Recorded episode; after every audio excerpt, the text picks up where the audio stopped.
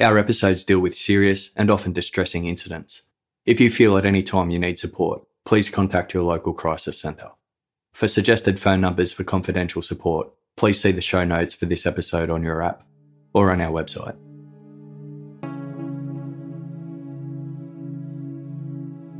Karina Holmer scratched the final panel on the lottery ticket and was surprised to discover that she'd won 10,000 Swedish krona.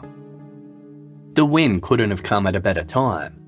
It was only one week until 19 year old Karina was set to leave her small Swedish village in Skillingaryd to travel to the USA. Her unexpected but welcome windfall, which in 1996 was the equivalent of roughly 1500 US dollars, granted Karina extra spending money for her overseas adventure. Karina wasn't going to the United States just for a holiday. She had signed up to be an au pair with a company in Sweden that matched young women with American families looking for nannies. Karina would provide childcare and light housekeeping duties to her host family, and in return, they would give her board and a small allowance. One of Karina's three sisters previously worked as an au pair and had encouraged her to do the same as a way to experience living overseas. The arrangement would also help Karina save money, which she could put towards pursuing her ultimate career goal of becoming a restaurant manager. Driven and passionate, Karina had already completed trade school in the hospitality industry. The company matched Karina with a family in the affluent town of Dover, around 15 miles southwest of downtown Boston, Massachusetts. She was looking forward to exploring Boston as she'd never experienced life in a bustling city before. In March 1996, Karina prepared to leave her small village of fewer than 100 people for Dover, which had a population of around 4,000. Although outgoing and social, Karina was quite dependent on her friends and family. By working in America, she hoped to show her parents that she could stand on her own two feet. Karina was happy and excited as she farewelled her family at the airport. Just before she boarded the plane, she said, I hope I'm doing the right thing.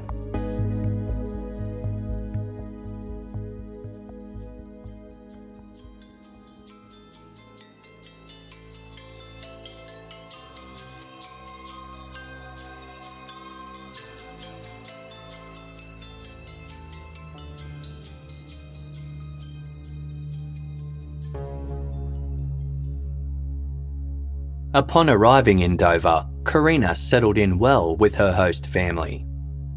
43 year old Frank Rapp worked as a photographer. His wife, Susan Nichter, was an artist who painted for a living. The couple had two children a six year old boy and a toddler aged daughter. Frank and Susan weren't strangers to hosting an au pair. Karina was the sixth Swedish nanny to stay with them. Described by neighbours as a well to do couple, Frank and Susan's three story landscaped home offered Karina ample space and privacy when needed. Naturally athletic as a pony club member and one time Girl Scout, Karina spent her days playing games such as soccer and basketball with the children. Her time was also spent completing household chores, the two children quickly grew fond of Karina, who was gentle, patient, affectionate, and optimistic. In the evenings, she often joined other au pairs at nightclubs and cafes in the Boston area. She formed close friendships with her colleagues, and the young women bonded over their shared experiences in a foreign country. As Karina only worked weekdays, Frank Rapp made her an offer it was one he had made to all the nannies who had looked after his children in the past. On weekends, Karina could crash at his loft apartment in South Boston, which he used as a photography studio. This would allow her to enjoy Boston on her days off without having to worry about making her way back to Dover each night. Karina eagerly accepted and spent the majority of her weekends in the city with her au pair friends. One of the most exciting dates on the Swedish calendar is midsummer, celebrated at the summer solstice, the longest day of the year. On Friday, June 21, 1996, when Karina Holmer was three months into her American adventure, she decided that being on the other side of the world gave her no less reason to celebrate.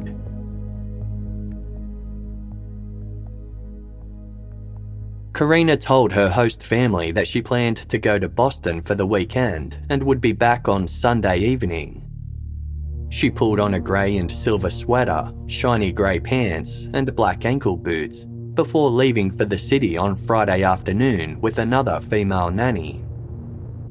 The two made their way to Boylston Place in downtown Boston. The area, brimming with nightclubs, was known to au pairs and locals alike as a popular place for international tourists. Karina and her friend chose to visit two nightclubs, Zanzibar and Mercury Bar, as many from their social circle would be there. At 5 foot 3 inches tall and with a face described as sweet and innocent, Karina Holmer looked more like a 16 year old than her nearly 20 years. This, coupled with the fact that the legal drinking age in the US was 21, meant she had to use a fake ID to get into the clubs. It worked, as it had many times before. Karina and her group of approximately a dozen friends spent the night drinking and dancing. At 2 the following morning, they spilled out onto the street as Zanzibar closed its doors. Karina, who was heavily intoxicated, began talking and dancing with passers by, including a nearby panhandler. She also stopped to chat to a man walking a large white dog both of whom were dressed in matching Superman t shirts. Half an hour after leaving Zanzibar, Karina was still outside the club, having a conversation with two men. Her friend, who was sitting in a nearby car, asked her boyfriend to tell Karina they were leaving. As the boyfriend spoke with Karina, the two men she was with began swearing at him, asking, who do you think you are? When Karina heard her friends were leaving, she opted to stay behind, replying that she would see them later. On Sunday, June 23, the day Karina was expected to return to Dover, her employer, Frank Rapp, received a phone call. It was from Karina's friend, who had accompanied her to Boston that weekend. She was wondering if Karina had preemptively returned to Dover, as no one in the city knew where she was. Concerned, Frank drove to his loft. Upon entering, he saw some of Karina's belongings lying around, but the 19 year old wasn't there. As no one could pinpoint where Karina might have wound up after the clubs closed in the early hours of Saturday morning, Frank phoned the Boston police to report her missing. Hours later, a homeless man made his way along Boylston Street. He passed the closed Zanzibar nightclub before turning down Ipswich Street at the end. Although connected to various main thoroughfares, the street itself was relatively quiet it ran parallel with a train track and was overlooked by several apartment blocks. On the other side of the railway was the Massachusetts Turnpike, and above was the Charlesgate overpass. As the homeless man walked along Ipswich Street, he checked the dumpsters for recyclable cans that he could trade for cash. At around 1:30 p.m., he was examining a dumpster behind an apartment building and noticed a plastic garbage bag within. Inside, he came across another plastic bag. He untied this second bag and saw something horrifying. It was a woman's arm, her fingernails painted with nail polish. Terrified, the man fled to notify the authorities.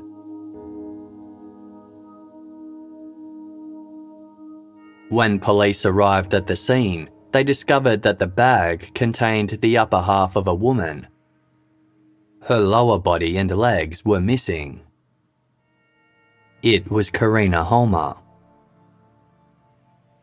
Faint ligature marks on Karina's neck indicated she had been strangled with a piece of rope or cord. Following her murder, Karina was severed in two, likely by a power saw. Her makeup had been removed and her body was completely washed clean. It was believed that her remains were dumped on the Saturday, some time after Karina had separated from her friends. Her exact time of death was difficult to ascertain as there were no markings on her body caused by blood settling.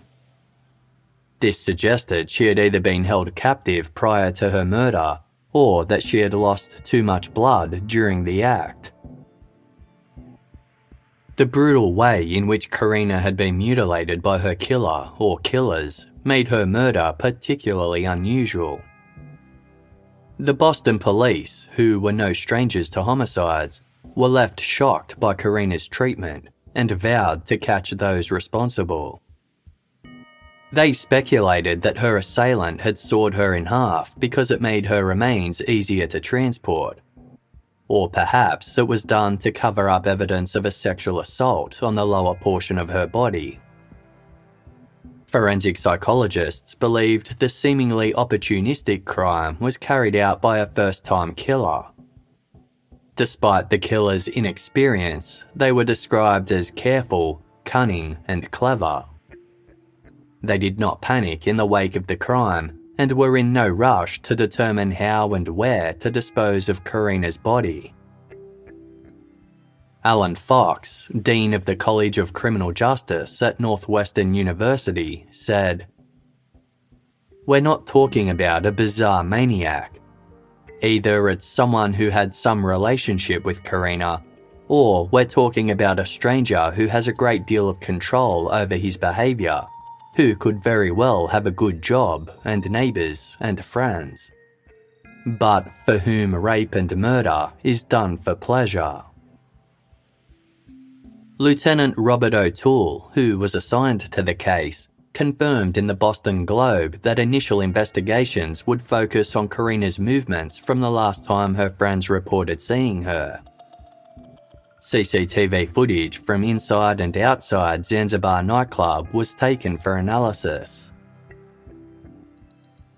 While the Boston Police Department had confirmed early on that the body was that of Karina Holmer, when they went to check her name through all the various agencies that hired international au pairs, they received a surprise. Her name wasn't on any of them. Over in Sweden, Karina's parents returned from a night out to discover multiple messages on their home phone's answering machine. They were from the Boston police, advising them of their daughter's murder. A media frenzy followed the discovery of Karina's body, and the story dominated headlines in Massachusetts and Sweden. Boston's mayor implored reporters to let investigators do their job without getting in the way. Karina's parents were repeatedly asked for interviews, but were too distraught to speak with the press. Her sister, Johanna, provided a comment to the Boston Globe, stating, Of course, we know that such things can happen over there, but it's nothing that you expect. Karina's friends told the press she had been sensible, but also very trusting of others and not particularly streetwise. A Swedish salon owner who lived and worked in Boston attributed this to a difference in cultures, telling the Boston Globe, quote, This is not Sweden, and the young girls don't realise that. There is much more violence around here, and you have to be careful, especially when you go drinking.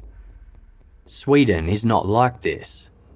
Everything there is on a smaller scale. You are more protected. Au pair agencies offered counselling to nannies in the area, as many struggled to come to terms with the death of one of their friends. A police spokesperson tried to calm the public and reassured them it was still safe to go out, stating, There is not a mad killer running through Boston scooping up young women from clubs. Still, local night spots saw a decrease in business, with many people reporting that they were choosing to stay home instead. One woman around the same age as Karina said, I know people that won't even go out now, but if you do, it's worth it to take a cab. $5 can save your life. Law enforcement officials painted Karina Holmer as a party animal who was known to go out clubbing often. One source said it was difficult to track where she had gone and with whom because she socialised with, quote, a loose running crowd, the party animals of party animals.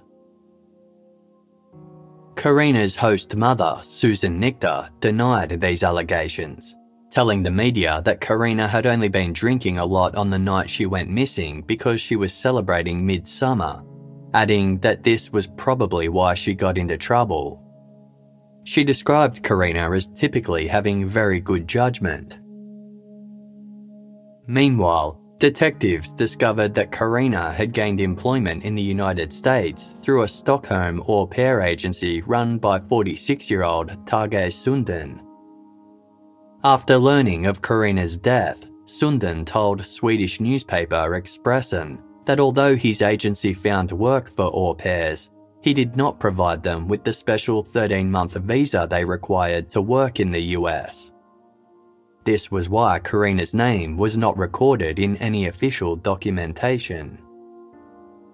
Tage Sundin, who had previously been charged twice with illegal employment practices, admitted that au pairs, including Karina Holmer, were technically illegal immigrants. Although most official agencies checked in with their overseas au pairs to see how they were going, he hadn't heard from Karina since she left Sweden. He was devastated by Karina's murder and publicly claimed responsibility for her death, closing down his business soon after. While Boston police said that finding out more about Karina would help them track down her killer, a spokesperson was quick to point out that investigators were no closer to finding them. A criminologist discussed Karina's case with the Boston Globe, saying, These kinds of events are incredibly rare. The mutilation of a body is not common in homicide. When it does happen, it gets a lot of attention, and we tend to think it's more common than it is. Although Karina had only been in the US for approximately three months, investigators worked with the theory that she knew her killer. As it turned out, there were multiple people of interest.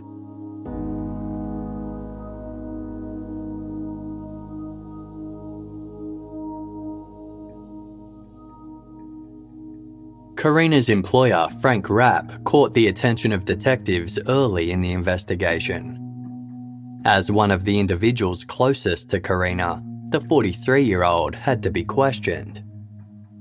Investigators first spoke to Frank the day after Karina's body was identified.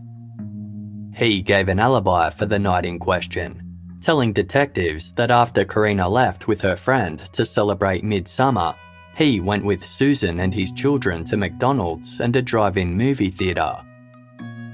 After that, they all returned to their home in Dover, where Frank stayed for the remainder of the weekend.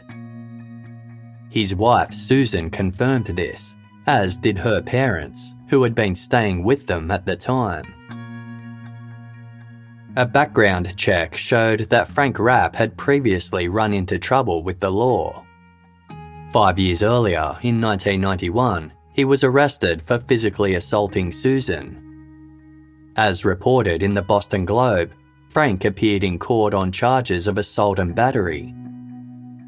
Susan filed a restraining order against him, but later asked that it be removed and all charges against Frank be dropped after he agreed to treatment for alcoholism. Although Susan Nichter refused to elaborate on the incident when interviewed by the media, she did say that the arrest turned out to be a very positive thing for both of them, later adding, What happened with Frank and I in the past is not going to do anything to help find this person who killed Karina. I have a very solid, loving relationship with my husband. Susan told the Boston Globe that Karina was the perfect playmate and caregiver for her children, stating, she was a really lovely girl. She was the sweetest, kindest person who wouldn't hurt a fly. She was so responsible and sensible. Frank added that their thoughts and prayers were with Karina's family. The evening after Frank's first police interview, homicide detectives and cadaver dogs descended on his downtown loft. After a six hour search, they left with six bags of evidence, including a bag full of Karina's clothing and what was described in the media as soft pornography. Detectives hoped that an examination of the apartment might reveal whether Karina made it back there after her night out at Zanzibar. However, this was unable to be determined. There were no signs that anything untoward occurred in the loft, with cadaver dogs failing to pick up anything of forensic importance. That same night, approximately 30 hours after Karina's body was found, a fire broke out in a dumpster approximately 200 feet from Frank and Susan's Dover home. The blaze's proximity to the Rapp household did not go unnoticed by police, who requested a second interview with Frank the next day. This time, he attended homicide headquarters with his lawyer. Once the interrogation was over, Frank told the Boston Globe that he had been ruled out of the investigation, stating, I am definitely not a suspect. I answered questions and cooperated with authorities because we want to get this case solved. My family is completely devastated. Lieutenant Robert O'Toole disputed this assertion in a news conference, explaining that while investigators had interviewed a number of people, they hadn't ruled anyone in or out. Later that afternoon, Boston police searched through the dumpster that was set on fire near Frank and Susan's home. Amongst the ash were the burnt remnants of some women's clothing. No human remains were found. Police carried away three bags of evidence, and the dumpster was transported to the Dover Highway Department under police guard. Later reports confirmed that the clothing did not match Karina Holmer's. But investigators soon made a notable discovery. On Saturday, June 22, the day that detectives suspected Karina was murdered, Frank Rapp had obtained a permit to dump trash at a Dover recycling facility. On Thursday, June 27, detectives headed to the facility. They spent five hours sifting through refuse and carted away two dumpster loads in an attempt to find evidence linking Frank to Karina's murder. Susan Nichter said in an interview with the Boston Globe that, like the dumpster fire, the permit was nothing more than, quote, a weird coincidence. She explained that Frank had gone to the facility to recycle newspapers and had taken their son and their nephew with him. Then she added, Frank has an airtight alibi. Anyone who knows Frank knows he does not have it in him to hurt somebody else but law enforcement officials maintained that the apparent coincidence was, quote, definitely suspicious. While Frank Rapp and Susan Nichter described Karina as happy and carefree, others had a different impression of the 19 year old's short time in the US. One of Karina's friends in Sweden contacted police about some correspondence she had received from Karina. In one letter, Karina said she was homesick and wanted to return in August, which would mean cutting her trip short. Karina also confided in another friend named Ulrika Svensson. A letter to Ulrika read There is always so much cleaning, and I think I am stressed all the time, so this is not exactly what I thought it would be. Just weeks before Karina's murder, Ulrika received another letter. This one was more ominous. Quote, Something terrible has happened. I cannot tell you right now what it is, but I will tell you when I get home. None of Karina's friends or family had any idea what terrible thing she was referring to. On Sunday, June 30, a week after Karina's body was found, 50 of her friends and other au pairs gathered in Boston's public gardens across the road from Zanzibar nightclub for an impromptu memorial service. Detectives observed them from afar, videotaping the service in the hopes that a person of interest might show up. After holding hands and praying for Karina, the group made their way to a chain link fence near the dumpster where Karina was found and decorated it with brightly coloured roses.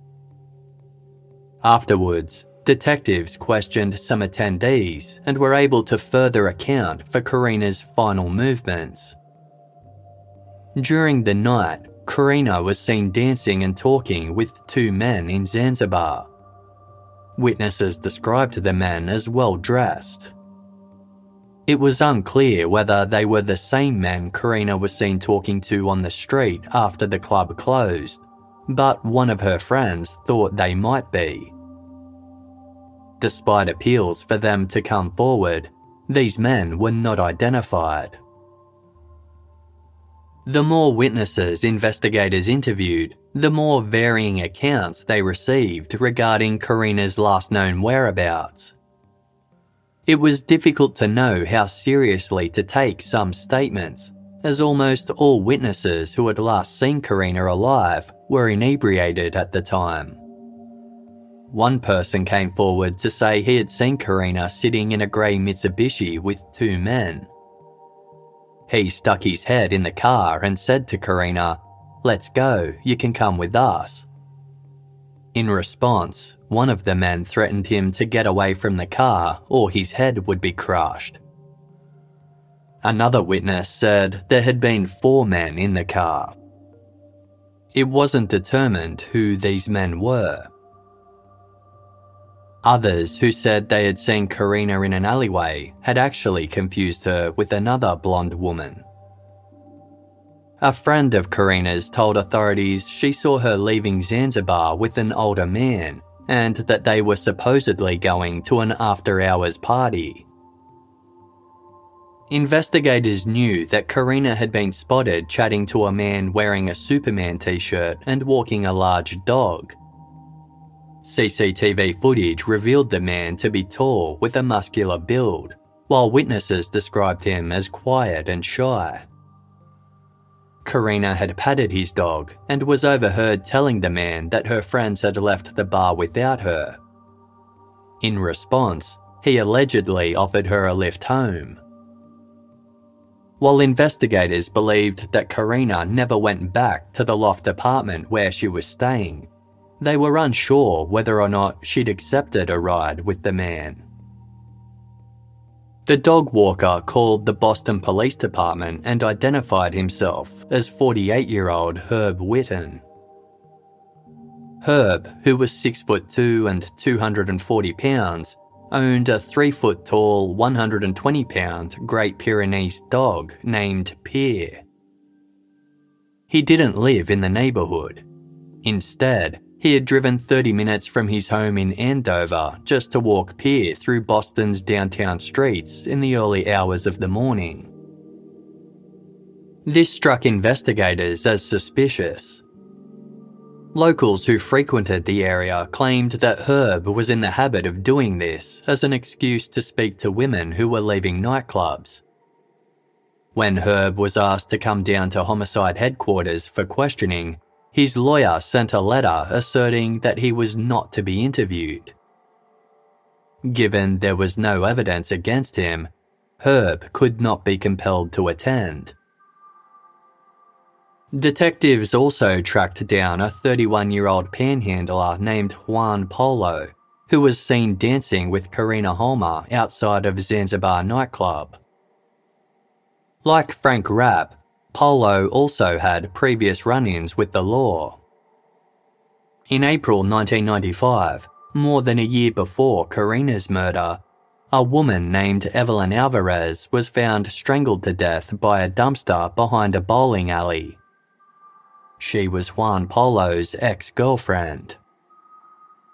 Polo had been questioned by police in July 1995 after they made the link between him and Evelyn, but he had a strong alibi for the night of his former girlfriend's murder. The murder of Evelyn Alvarez remained unsolved, but Plymouth District Attorney Michael Sullivan didn't think her case was related to Karina Holmer's. Unlike Karina, Evelyn had not been disfigured, and there was no evidence she'd been sexually assaulted. Nevertheless, in a rap sheet that dated back to 1985, Juan Polo had a total of 42 records, including a rape charge that was later dismissed. He adamantly denied being involved in Karina's murder, telling the Boston Herald that while they were dancing, he had begged Karina to return to the safety of her friends. With no evidence linking him to the killing, Polo was free to go. One more person raised suspicions when investigators canvassed the area, talking to those who lived in the apartment buildings near where Karina's body was discovered. As reported in the Boston Globe, a man named John lived two blocks from the scene. He was the lead singer in a local band which often included S&M and bondage routines in their performances. Like Juan Polo, John had some previous run-ins with the law and was also known to collect animal and human bones. But he denied being involved in any way and investigators could find nothing to tie him to the case. On July 1, 1996, forensic experts successfully lifted a partial fingerprint from the plastic bag Karina's upper body was dumped in. Finally, it seemed investigators had the breakthrough they'd been waiting for. When they tried to enhance the print, however, they were disappointed to discover that it contained less than the necessary number of identifying characteristics to make a successful match. Without the crime scene where Karina's murder took place, investigators' efforts were significantly hampered. And they were still missing the lower portion of Karina's body, which may have contained crucial evidence. By the start of July, just a week after Karina's murder, detectives already conceded that they might never find the rest of her remains. One law enforcement officer reported, We haven't given up, but the longer it goes on, the more difficult it becomes. Karina Holmer's upper body was returned to Sweden and on July 5, a funeral was held in her hometown at Åkers Church. Her family requested that attendees wear colourful clothes in celebration of Karina's life, and as the mourners gathered, their bright garments cast a vibrant scene against the white stone building. Karina's family decorated the church with wildflowers they'd picked from an adjacent forest and her coffin was adorned with white roses. The officiating reverend said it was one of the hardest ceremonies he had to lead and described the hundred mourners who attended as haunted by feelings of devastation, anger, frustration, and powerlessness. Karina was laid to rest in the nearby cemetery. Back in Boston, leads in the case quickly ran dry. Yet, on August 23, two months after Karina's murder, the Boston Police Commissioner told the public that the case was still very actively being investigated. When detectives failed to find any tangible evidence linking Karina's employer, Frank Rapp, to her murder, he was officially ruled out as a suspect. Local media ignored this development and continued to describe Frank as a person of interest. His wife Susan publicly stated that she found this astounding and insulting. It was hoped that the garbage bags used to dispose of Karina's upper body would reveal a vital clue.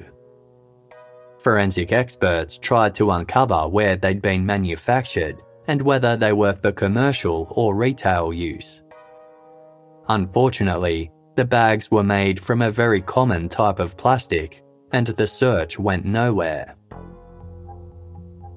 Detectives thought they had another breakthrough when the skeletal remains of two legs belonging to a white female aged between 20 and 40 were found in the rural foothills of Virginia's Blue Ridge Mountains.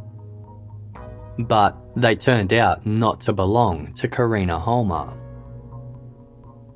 In November 1996, WCVB TV reported that a week before Karina's murder, she and another au pair spent a night in the company of two police officers. It was rumoured that one of the officers, who worked paid detail at Zanzibar nightclub and briefly dated Karina, had been interviewed by detectives. However, investigators said they found no evidence tying him to the crime, and just like all the other persons of interest, he was ultimately ruled out. Then, new information sent detectives looking in another direction. The last known sightings of Karina had placed her in the alley outside Zanzibar nightclub at around 2:30 a.m.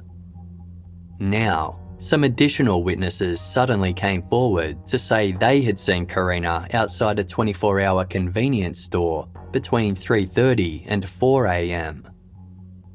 The store was close to the dumpster where Karina's torso was subsequently found. Detectives wondered if this sighting indicated that Karina had been planning to head out again. Maybe she was on her way to an after hours party.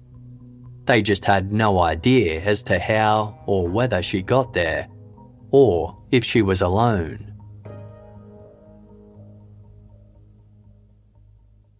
On January 9, 1997, police were called to the home of Herb Whitten, the man who had been walking his dog in a Superman t shirt on the night of Karina's murder.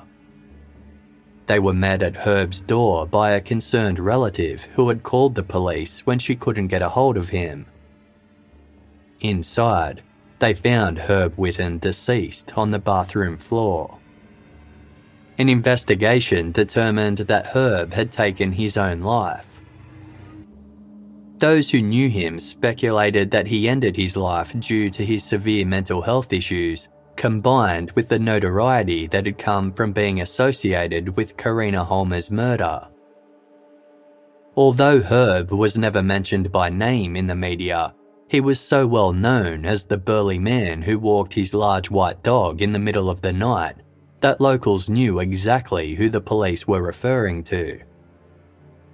Rumours also circulated that Herb suicided because he had murdered Karina and could no longer live with the guilt. Following Herb's death, his lawyer explained that Herb had never been interviewed by the homicide detectives because his mental state would have made a police interrogation inappropriate. The lawyer told the Boston Globe quote, I can't comment on what he said. but I feel confident based on my own investigation that he had no connection whatsoever to the death of Karina Holmer. I think his death related to the pressure he felt in being considered a suspect in this slaying. He always felt scrutinised by police and the public, family, and friends. He felt like he had a scarlet letter on his chest. It was very tough. The first anniversary of Karina's murder arrived, and detectives were no closer to apprehending her killer, despite interviewing hundreds of witnesses and clocking up more than a thousand hours of investigative time. Now, they were leaning toward the theory that Karina was last seen at 3am on Boston Common, likely walking back to Frank Rapp's South Boston loft. Whilst those in Sweden celebrated 1997's Midsummer, Karina's family marked one year since her death by visiting her grave and decorating it with evergreen and wildflowers. Karina's father, Olle, gave an interview with a journalist from the Associated Press and remarked on the strange use of the word anniversary, saying, You call it an anniversary, that's a very odd word for me. Anniversary for me is some kind of celebration. He explained that the period he most struggled with in dealing with the loss of his daughter was when the initial leads ran dry and the case development stopped. Olle still spoke occasionally to police, but they had little to report. Quote, they only give out what they think they need to give out. But I think I know that they have come up with zero. Absolutely zero. That's nothing at all. That should worry America a bit. Meanwhile, a photograph of Karina Holmer sat in the office shared by Detective Sergeant Thomas O'Leary and his three homicide squad partners. Detective Juan Torres, whose first homicide case was that of Karina's, said to the Boston Globe It serves as a reminder of a task unfinished. In February 1999, Susan Nichter presented an exhibition of her paintings at a Boston gallery. As reported in the Boston Globe, some of the pieces explored her experience during Karina Holmer's murder, with two paintings depicting a woman wrestling with a well meaning angel of death. Over the years, a few more persons of interest came up in police investigations, but all were quickly dismissed as suspects. As of 2021, the murder of Karina Holmer remains unsolved. The crime scene where she was killed has not been identified, and the lower half of her body was never recovered. Nor have investigators figured out what might have caused her to write home and tell a friend, quote, Something terrible has happened. Soon after Karina's death, a friend of hers in Sweden, Jenny, was interviewed by the Aftonbladet newspaper.